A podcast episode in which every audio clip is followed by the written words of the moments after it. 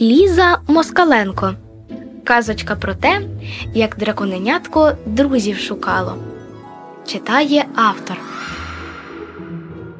Там, де ще ніколи не ступала людська нога, у країні чудес жила невеличка сім'я драконів мама, тато і їхній маленький синочок вогник.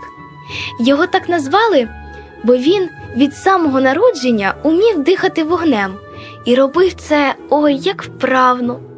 Одного ранку дракончик, як і завжди, прогулювався долиною щастя. Кажуть, що якщо там побути хоча б хвилинку, то цілий день буде щасливим. Але цього разу в долині все було аж занадто яскравим. І не встиг вогник намилуватися квітами радості, веселим джерелом та кущиками з уже достиглими ягодами сміху, які так і просилися до його вогняного ротика, як усе навколо закрутилося, і дракончик опинився в дикій савані. Але він цього ще не знав, тому вирішив запитати, де він у тих, хто тут живе. І друзів нових знайду, і дізнаюся, куди я потрапив, сказав сам до себе вогник, коли побачив красиву, смугасту, як він тоді думав, поні. Вельми шановна поні, почав було дракончик, проте поні швидко, як тільки могла, кудись утекла.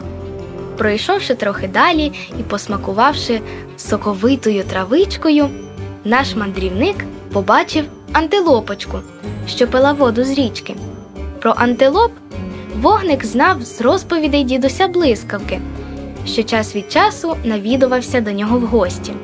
Доброго ранку, пані Антилопо, привітався дракончик. А чи не знаєте ви? Але не встиг він нічого сказати, як співрозмовниця, вигукнувши Ой, рятуйте! побігла подалі від річки. Чому вони мене бояться? сумно запитав сам у себе малюк дракон. Невже я такий страшний? Ні, ти не страшний, ані трішечки. Почувся тоненький голосочок із кущів. Ти хто? вражено запитав вогник. Я кішечка. Мене звати Мімі. Але ж наскільки я знаю, кішки не можуть жити в таких місцях. До речі, ти випадково не знаєш, де це я опинився? Запитав дракончик. Ми у савані, відповіла Мімі. А тебе, до речі, як звати? запитала вона. Мене вогник, відповів дракончик. А давай дружити. Давай. радісно вигукнула киця і тільки тепер вискочила із кущів. До речі, та поні насправді не поні, вона зебра. Я скажу їй, щоб не боялася тебе, бо вона просто дуже полохлива. Добре, дякую, зрадів вогник. А чому ж ти все-таки тут опинилася? запитав він. Я просто вийшла погуляти і загубилася. Я живу в місті, не тут, сказала кішечка. Я допоможу тобі дістатися до міста, сказав вогник. А тим часом повз них проходила та сама зеброчка, що її дракончик зустрів на початку. Побачивши його, зеброчка кинулась тікати, але Мімі її зупинила. Стій. гукнула вона. Він добрий і зовсім не страшний. Не тікай, а краще познайомтеся ближче. Я я Лаїні, заїкаючись, сказала зеброчка. А тебе як звати? Я вогник, сказав чарівний гість. Тільки не бійся мене, я нічого тобі не зроблю. Гаразд? попросив він. Добре, уже впевненіше сказала Лаїні. Я можу познайомити тебе з моїми друзями. Думаю, вони теж захочуть з тобою подружитися. Почувши це, дракончик дуже зрадів, адже він дуже любив заводити нових друзів. Вони разом з зеброчкою та кішечкою попрямували до затишної галявини, на якій сиділи звірята.